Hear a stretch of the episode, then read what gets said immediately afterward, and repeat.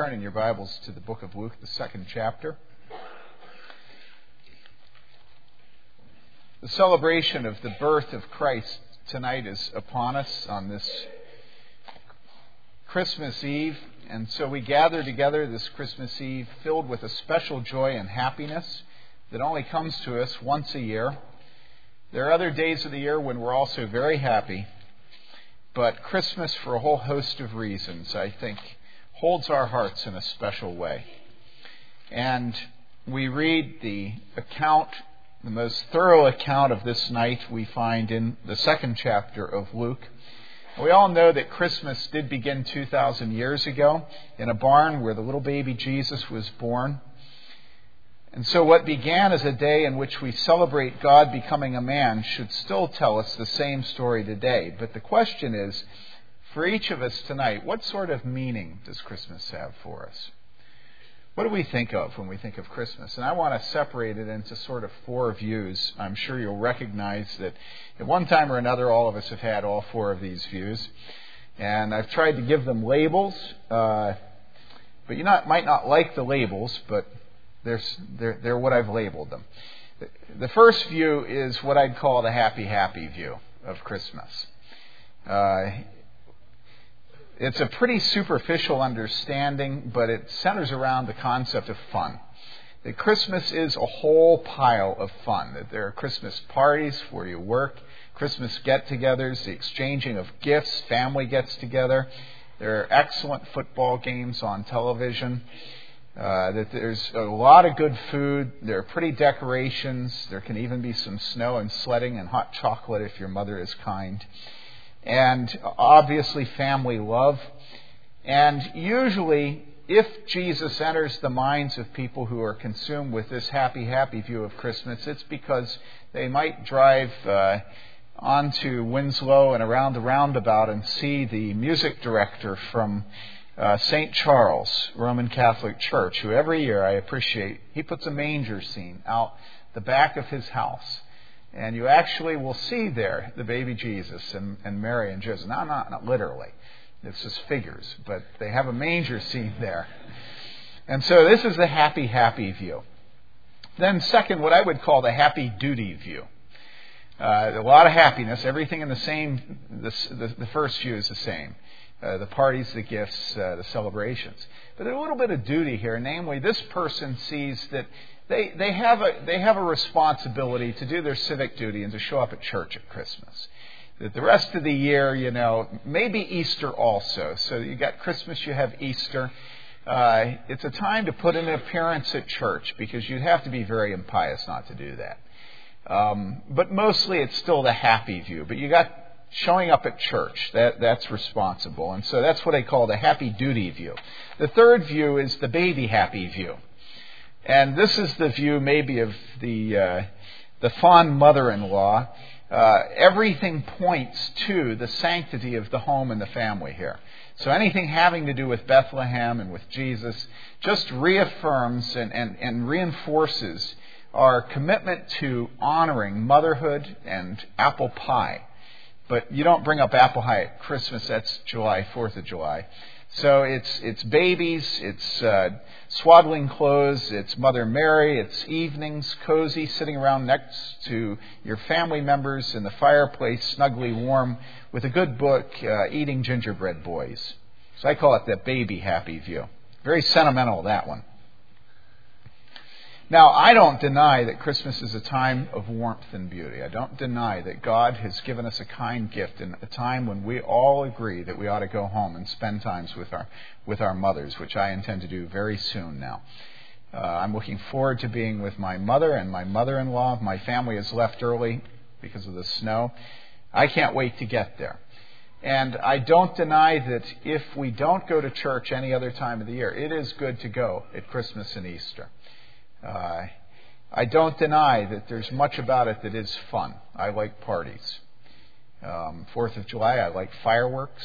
Christmas, I like everything that goes with Christmas, the decorations. I wish I was wishing a few days ago that somebody would make up a map of the best houses with decorations in Bloomington, and that they'd publish it so that you could drive and see them instead of having to discover them on your own. But I want to refer to a fourth view because I think this is a view that for us as a congregation this year is very, very uh, appropriate for us. And that's what I call the sad happy view or the happy sad view. Uh, this is the view uh, that says that people who have uh, depression or discouragement or holes in their hearts at Christmas are not sickos, but that Christmas is their holiday that they're not somehow disenfranchised because they have sad thoughts at Christmas, but that sad thoughts at Christmas are especially appropriate. Now, where could that come from? Well, think of how many people come to Christmas, and, and, and the overwhelming emphasis in their lives is the absence of loved ones. And as different people got up here, and as I thought through who was here tonight, there, well, the Skaggs. Uh, they lost their mother and father this last year, and Linda was telling me that right before they left to come to the service, that a neighbor came over to their house and asked how her father was doing, and didn't know that her father had had already passed away. Um, and that's a glaring absence there. But so many of us have a similar thing where this last year there have been tough things, an awful lot of deaths, and others of us have dealt with sadnesses. We'll, there will be many of us that have husbands, wives, children, uh, parents missing from Christmas this year. And so I want to ask, do those people have any, do they have any specific connection to Christmas? Or are they just people that have to set the season aside and just say, well, this isn't one for me. I'll, I'll see how quickly I can get through it. Well, I want to make the case tonight that Uh, those who feel loss at the time of Christmas are especially qualified to celebrate Christmas. And I think if you look at Luke chapter 2, beginning with verse 8, and we'll just read the account of the shepherds, I think we see there why I would say such a thing. Picking up in the middle of the story of what will be recited in a few minutes by our children, it says, In the same region, there were some shepherds staying out in the fields and keeping watch over their flock by night. And an angel of the Lord suddenly stood before them, and the glory of the Lord shone around them, and they were terribly frightened. But the angel said to them, Do not be afraid, for behold, I bring you good news of great joy, which shall be for all the people. For today in the city of David there has been born for you a Savior, which is Christ the Lord. And this will be a sign for you. You will find a baby wrapped in clothes and lying in a manger. And suddenly there appeared with the angel a multitude of the heavenly host, praising God and saying, What? Glory to God in the highest, and on earth peace among men with whom he is pleased. It's very interesting that the shepherds were absolutely scared to death when the angel appeared to them. And so the first words were, Don't be afraid. But then right after that, what does he say?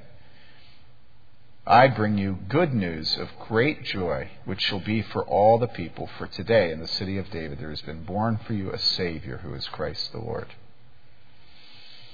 So the joy of Christmas is that God Himself did not turn aside from our sorrowful and really tragic condition but that God instead became one of us, taking upon himself flesh and blood, and taking on the form of a man so that he could rescue us from all of the gaping holes and the sadnesses and the weakness and the sin that we're aware of as we celebrate Christmas.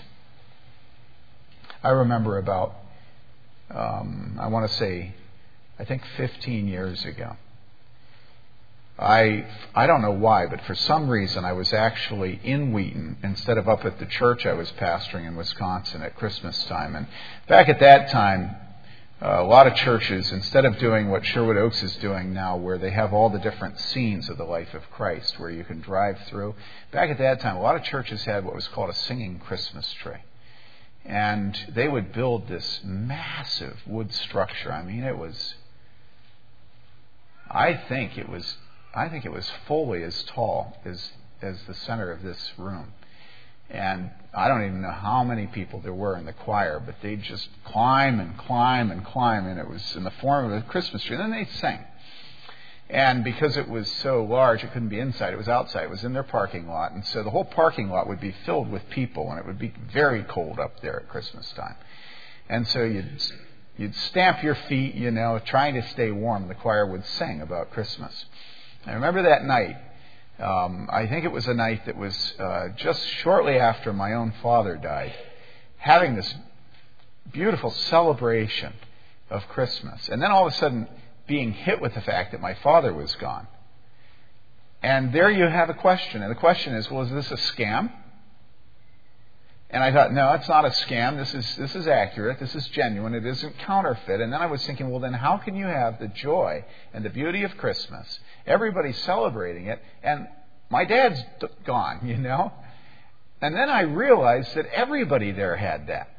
That it might not have been a father, it might have been a mother, it might have been a divorce, it might have been, I mean, there could be a whole host of things that bring sadness. And yet, it all of a sudden became very apparent to me that Christmas is a season and it's a special day that is aimed precisely at those who have sadness and who have gaping holes in their lives. And in fact, those are the people, really, if the truth were known, those are the people, the only people, who can celebrate Christmas people who are happy clappy, and that's their lives, don't have the foggiest clue of why they need a Savior. That's, remember what we say every time we come to the Lord's Supper. If people come to the Lord's Supper being confident that there's nothing that would disqualify them from this table, they're the one group that have no business coming to the table. And the same thing is true of Christmas.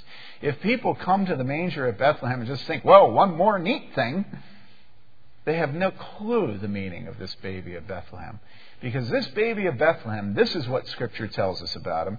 It says, Let each of you have the same attitude of that of Christ Jesus, who, being the very nature God, did not consider equality with God something to be grasped, but rather made himself nothing. And what was the nothing he made? It says he took upon himself the very nature of a servant being made in human likeness. And so the babe of Bethlehem is God, who was not grasping his, his godhood, but who was allowing himself to be made in our flesh. He, the Creator, became the creation. And he did this to purchase us, his people, from death and from hell. So God, the Father, gave his only begotten Son to the world to be born and to suffer and to die, so that we may have the hope of eternal life. Now, if all we hope for is to get through another day and to breathe, and maybe to have a drink or two and to eat well, and that's the extent of our hopes, then yes, I guess uh, we don't need to think about Jesus. But if what you want is you want a solution to your sinful heart, you want a solution to death, you want a solution of separation from your Father, you want a solution from uh, divorce, and all of the other things that we live in the midst of in this life, then the solution is Jesus Christ, the babe of Bethlehem. John 1 says, The Word, Jesus Christ, was made flesh, and he lived among us, and we saw his glory, the glory of the only begotten of the Father, full of grace and truth. And in him was life, and that life was the light of men. So I remember that night in front of the singing Christmas tree, looking around at my own family. And I began to think about our sins, because you know, you know your family's sins better than anybody else's. And I began to think about it. I started with my own, really. And then I thought of my sisters. I thought of my brothers. And then I thought of everybody else there, because I grew up with a lot of those people at that church. I thought of their children. And I thought of not just our failures, but I thought of the deaths and the separations. And I realized that, in fact, um, that is precisely why Christmas is happy. And so I don't have any hesitation in saying to the Childresses and to all of us tonight, uh, good Christian men, rejoice. Uh, Jesus Christ is born today. Um, we are able to rejoice, not because our homes are perfect and our hearts are clean and our loved ones are present, but we're able to rejoice because Jesus was sent by his Father to heal all of those sadnesses. Some of them we have healed now. Some of them won't be healed until we enter heaven. But it's just a question of time. Jesus, when he came to this earth, healed the world. And so we have the promise of God that he is life and that his life is the light of men. So those who feel a touch of sadness on Christmas Eve are not wrong, and rather they need to go on and realize the end of the story. The process of the death of his loved one, who God sent into this world 2,000 years ago, so that those who believe in him may be given eternal life. Because Jesus Christ was born a man, we can live together forever. And because God lowered himself to the creature, the creature can look forward to being raised up into the highest heaven. Death comes, but then through death we receive life. And so my ex- exhortation to all of you tonight is whether it's happiness or sorrow that you're filled with, give it all to the Lord Jesus, who himself came to bear our burdens.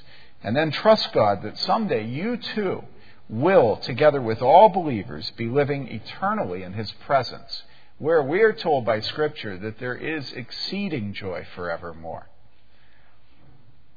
Every single time uh, Rita and I pray, I have the privilege of praying that the Lord will fill her home with comfort, that He will be a friend to her, and that she will not be lonely.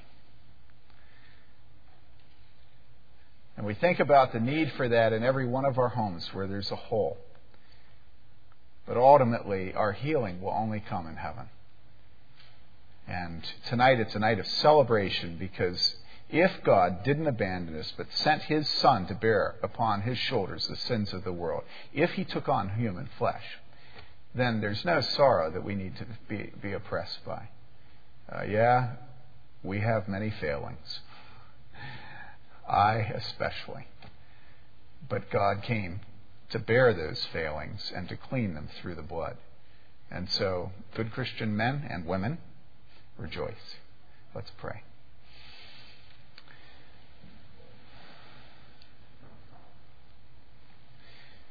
Our Father, God, we thank you that on this day 2,000 years ago, that you did not neglect tender kindness and faithfulness and grace and mercy.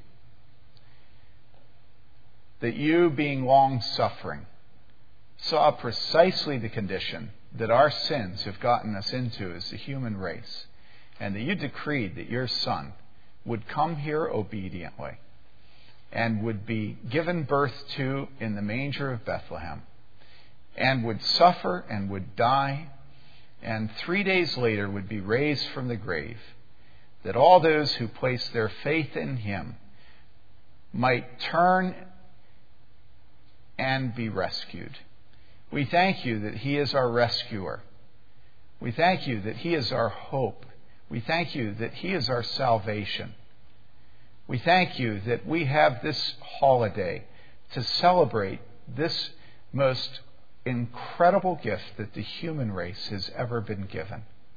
Far beyond any sunrise or sunset, beyond the waves of the sea, beyond the peaks of the Rockies and the Tetons, beyond the precious gift of a child from his mother's womb, that we have been given the Son of God, and that he has gone to the cross to purchase us from his Father's justice.